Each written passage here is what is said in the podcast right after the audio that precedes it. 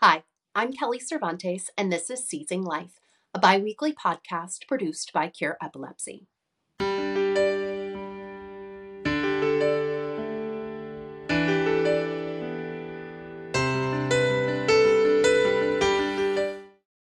Today on Seizing Life, I'm happy to welcome Dr. Elaine Kyriakopoulos, who is an assistant professor of neurology at the Geisel School of Medicine at Dartmouth and the director of the HOBSCOTCH Institute for Cognitive Health and Well-Being at the Dartmouth Hitchcock Epilepsy Center.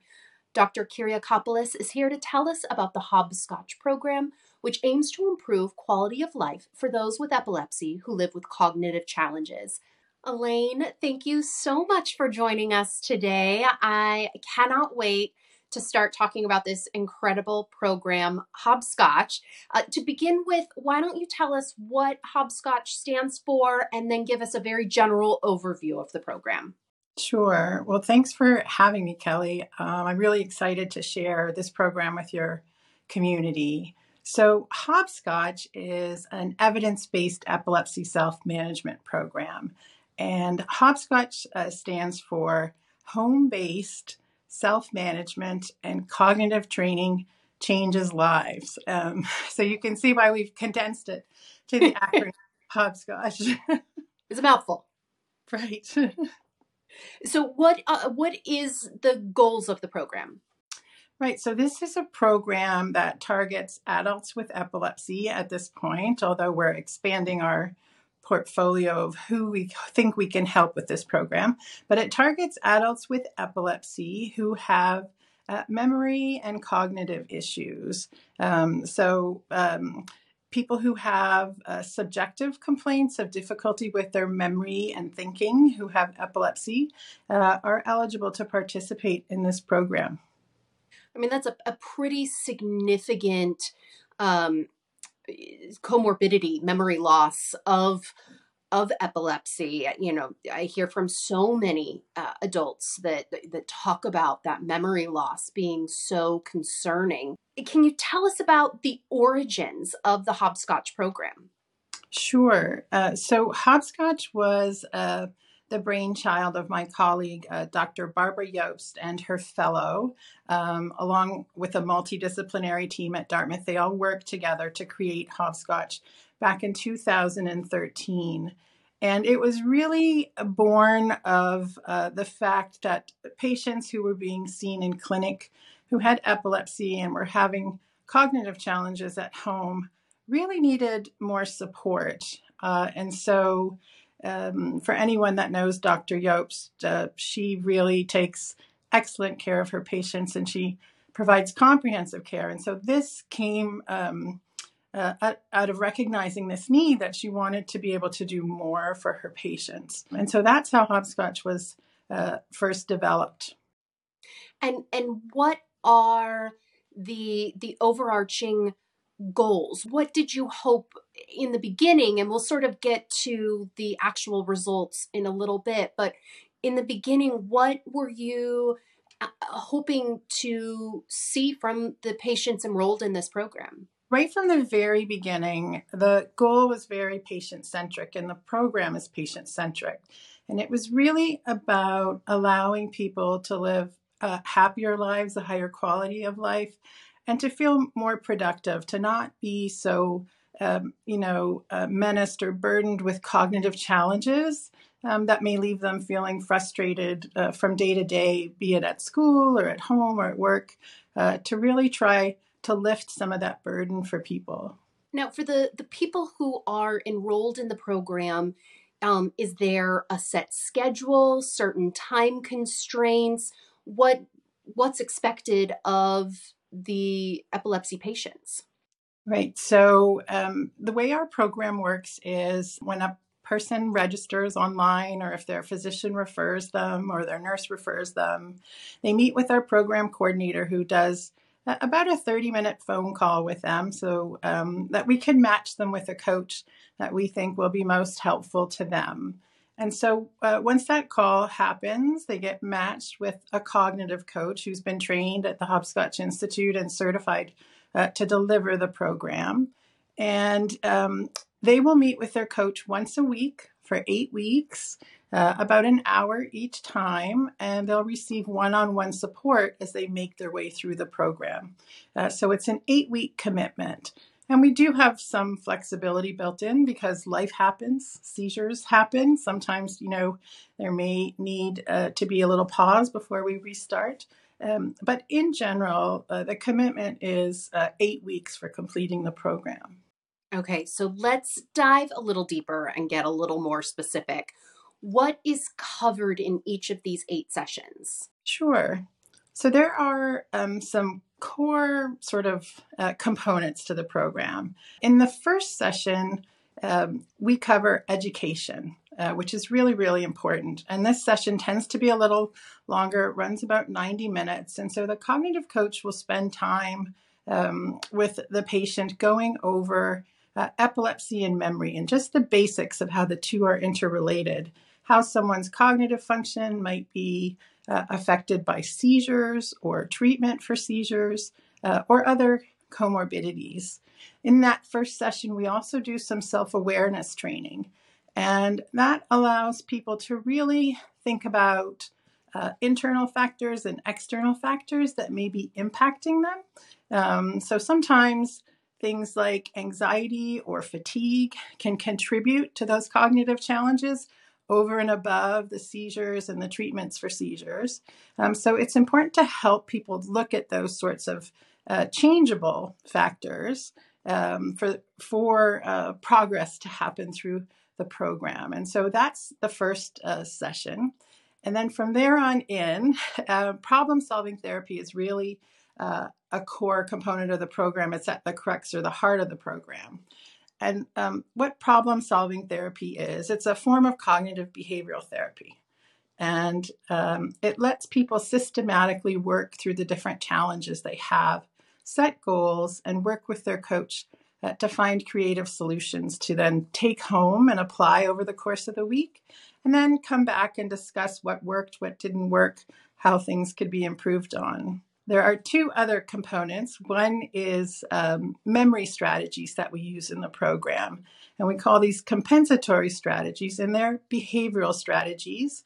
Uh, and they're really practical skills, sort of tried and true skills that psychologists and neuropsychologists use in their practice all the time. And we share these with the participants each week so that they can test them out and see if it's something that works for them. And then the final component is mindfulness. And mindfulness in this program consists of progressive mu- muscle relaxation exercises and also deep breathing exercises. And that's to help alleviate stress and anxiety for people, which could be contributing uh, to some of the difficulties they're having uh, cognitively. And so that's a really important part of the program, and it's one that participants tell us they love. I am so impressed. This is such an intricate and well thought out program. So, just sort of to recap, we have the epilepsy education piece, the self awareness training, problem solving therapy, compensatory memory strategies, and the mindfulness. I mean, this is this is a lot, um, and I can see how it would be beneficial. My question here is is this something that people can do remotely you know regardless of you know if they are not located near your clinic can they still participate in this program? Absolutely and uh, you know originally the first and the last session in this program was done in person and in between sessions were done over the telephone we had already started to pivot uh, to telehealth accessibility with online accessibility. And of course, COVID really catalyzed us to get that moving for people. And so the entire program can be done uh, online and over the telephone, with the majority, so seven of the eight sessions can be done on telephone. That's brilliant. That is, that's really amazing. Hi, this is Brandon from Cure Epilepsy. Did you know that 1 in 26 Americans will develop epilepsy in their lifetime? For more than 20 years, Cure Epilepsy has funded cutting edge, patient focused research. Learn more about our mission to end epilepsy at cureepilepsy.org. Now back to seizing life. I understand that there have been sort of controlled trials done. Can you speak to the efficacy of the program now that it has Uh, you've been utilizing it for several years now. What are the firm reportable results? Sure. Um, so the program uh, began uh, with a feasibility study back in 2013 14, followed by efficacy and effectiveness trials. And uh, what the first randomized control trial nicely demonstrated was uh, for people who passed through the program, there was both an improvement in quality of life uh, as well as objective cognition. And so uh, that was trial one, and it was done at Dartmouth. And then the uh, next randomized control trial, HOBSCOTCH 2, um, involved four epilepsy centers in New England, so Maine, Vermont, and Massachusetts, and as well as New Hampshire. And what this really set out to do was to see if this program were taken into a different environment. Could fidelity to the program delivery be maintained by coaches, and would we see the same effects? And the effects that we uh, saw with the improvement in quality of life were even more robust in the second trial than the first. Uh, and there was also an improvement in cognition. Wow. I love numbers. I love seeing the reports, but you know, you talk about it being patient centric. What do the patients who are enrolled in the program say about it? Well, this is what keeps us going, Kelly, and this is what makes us really want to reach out um, and make this accessible to to people everywhere, not just to some people with epilepsy, uh, but to all people with epilepsy, including the most vulnerable populations um, and people who are in rural areas or inner city areas, people who wouldn't necessarily have access to a, a program like this. And so, what we're hearing from people is that it's life changing. Um, I have a great uh, anecdote from just last Friday. We had a young woman who was a graduate student out in California who worked with her coach and expressed to her that um, one of her big goals was to write a paper, publish a paper, and she'd had such a hard time because of her cognitive um, limitations and her memory at being organized and staying focused that that was something she really wanted to work on. And so uh, they did that, and uh, just last week her paper was published. so the nice thing uh, about this is we hear uh, stories like that all the time, and, and and the program serves a spectrum of people from um, people who might have difficulty living independently uh, or going to school or working, all the way up to executives, nurses, lawyers, college professors. All sorts of people can find benefit from this program, and that that's what we hear uh, that it offers us support uh, and it offers us solutions. So uh, we know it works. Those are my favorite kind of stories. Now, a HOBSCOTCH Institute opened in 2020. Talk to us about the institute and sort of the difference between the institute and the program. Well, the the institute that uh, uh, Dr. Jobst and I founded in 2020 is really meant uh, to advance the, the mission and to, to provide some leadership for tackling uh, this difficult problem of cognition for people with neurologic disease, including epilepsy. And what we've created through the uh, Institute is a place for uh, patients and families, a place for providers and researchers uh, to link with us as partners, and to really start to develop this community to tackle this problem together because it is a big problem. One in two people with epilepsy have um, memory or cognitive complaints of one sort or another. And so we really felt like um, people could come together, work towards goals, uh, try to further disseminate the program and adapt the program for specific populations, uh, but also allowing past participants of the program to have a way to connect. And so we're, we're really excited uh, about this. You talked earlier about the coaches. I'm sure that they are an integral part of um, the formalized institute. Who are the coaches and how do you find them? How are they trained? So the coaches uh, come to us as as licensed providers. So a big group are licensed providers, and so neurologists, epileptologists, um, neuropsychologists, and psychologists, um, advanced practice nurses, epilepsy nurses, uh, social workers, counselors, um, and non-traditional providers like community health workers. Uh, and people who are epilepsy educators out at nonprofit organizations are also eligible to train if they have the experience in delivering one on one counseling and a good background uh, in epilepsy. And so uh, coaches have come to us from across the country. Um, we really boosted our training uh, in 2020 with the development of the Institute. And I'm pleased to say in North America, we now have 175 coaches uh, delivering the program. That's incredible. Yeah. You talked about the grad student um, who was helped so much by this program, and it, it sort of immediately made me think of how I, I talked to so many parents who, you know, these young adults with epilepsy, they really struggle in college, and it's so difficult for them. I, I can see how this program would help them, but also put their parents at ease. And it sort of makes me think, you know, I know you had mentioned that you're looking at developing the program for younger audiences, you know, adolescents, teens. You know, I know clearly, you know, a teen mind is still changing and forming. I'm sure that that sort of complicates this kind of program. What what's the process there and and how are you hoping to make that available for younger audiences?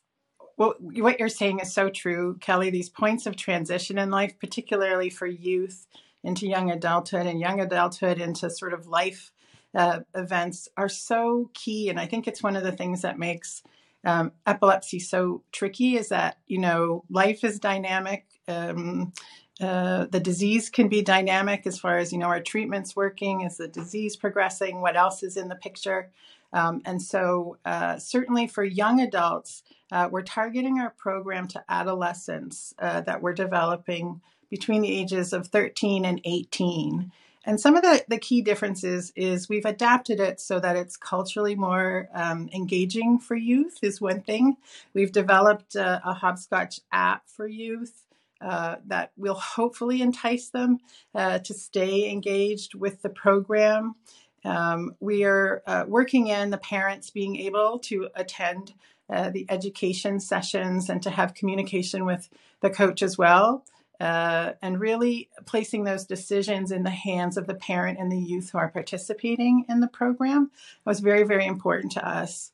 And we've been really fortunate to work with colleagues from uh, the pediatric epilepsy group at the Mayo Clinic and Boston Children's Hospital, as well as our providers at Dartmouth and, and several community organizations to really think through uh, what might work uh, for youth and you know adolescents uh, participating in a program like this. Which is all incredible because I, I know how desperately um, a program like this could change their lives, just building that confidence and allowing them to move forward at an earlier age with those abilities and those that skill set in place. Another group that I can't help but think this could greatly benefit is those who have been diagnosed with post traumatic epilepsy or a traumatic brain injury. And I understand that service members, which is a, a, group that Cure Epilepsy has focused a lot of time and energy on, that that is going to be a new focus group for you. Can you tell us about that program that you're starting? Sure. Um, and you're absolutely right. You know, post traumatic epilepsy uh, brings so much challenge. You know, the cognitive issues from the traumatic brain injury, followed, you know, by a second uh, set of uh, potential challenges cognitively that could come from epilepsy and its treatments. And so we're working on, um, well, we've adapted our program for post traumatic epilepsy, both with input from the community, um, with uh, caregivers at um, VAs across the country, uh, as well as epileptologists and neuropsychologists, to really target this group. Um, and we'll be enrolling in um, another randomized controlled trial that's supported by the Department of Defense uh, to present HOBSCOTCH PTE, so HOBSCOTCH post traumatic epilepsy, um, to veterans uh, as well as civilians are eligible to participate in the trial. Um, uh, coming up here in the next few weeks, we'll begin enrolling in that program. So we're excited about that. Um, and the other component about this particular adaptation of HOBSCOTCH is we've involved caregivers for the first time.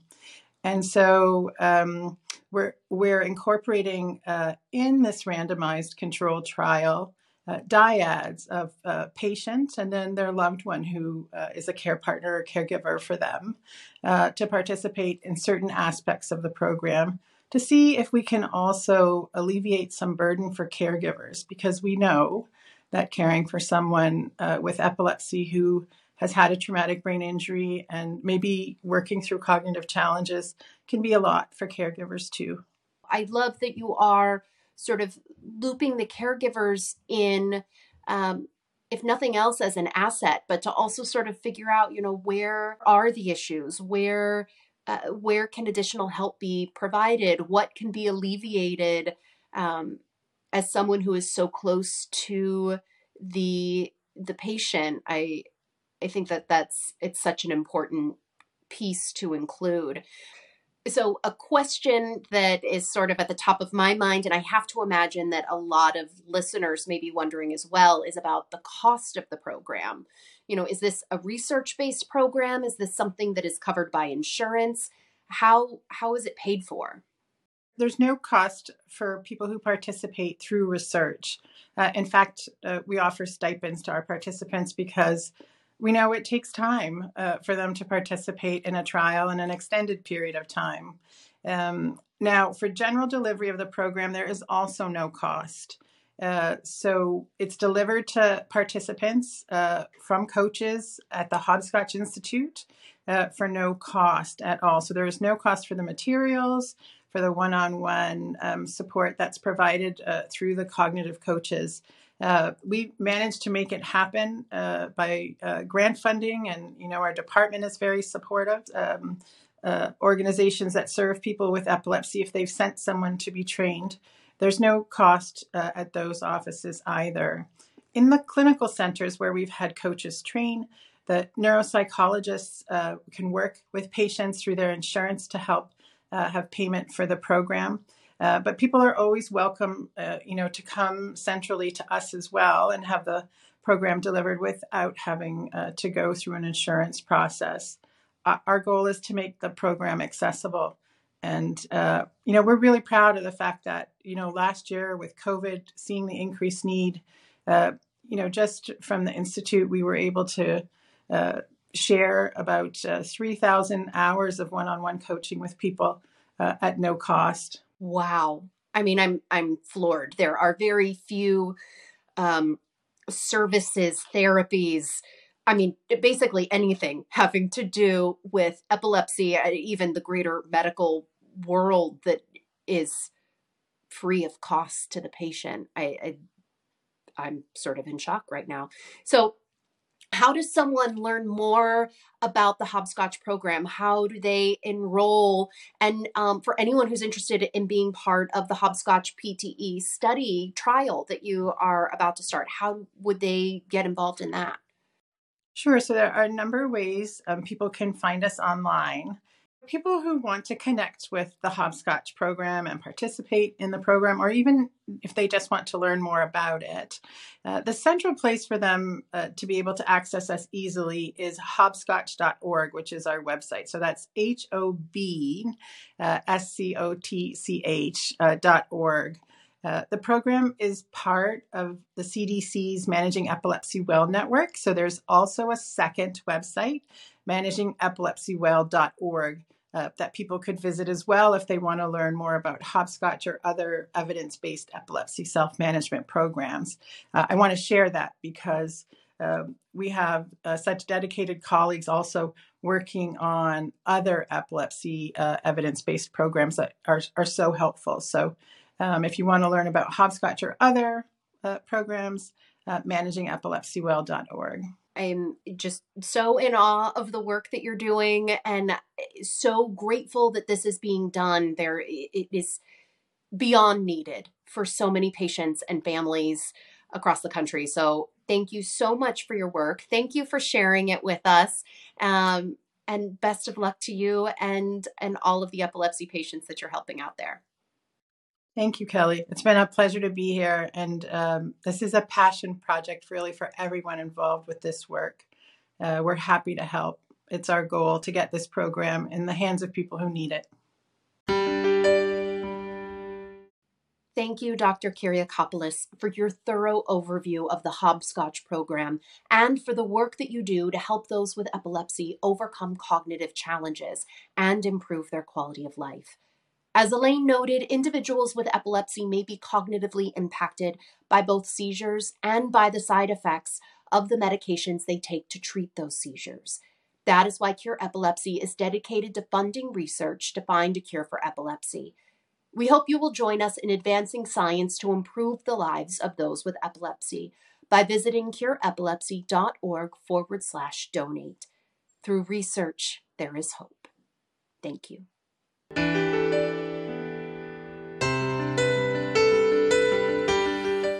The opinions expressed in this podcast do not necessarily reflect the views of Cure Epilepsy. The information contained herein is provided for general information only and does not offer medical advice or recommendations. Individuals should not rely on this information as a substitute for consultations with qualified healthcare professionals who are familiar with individual medical conditions and needs. Cure Epilepsy strongly recommends that care and treatment decisions related to epilepsy and any other medical conditions be made in consultation with the patient's physician or other qualified healthcare professionals who are familiar with the individual's specific health situation.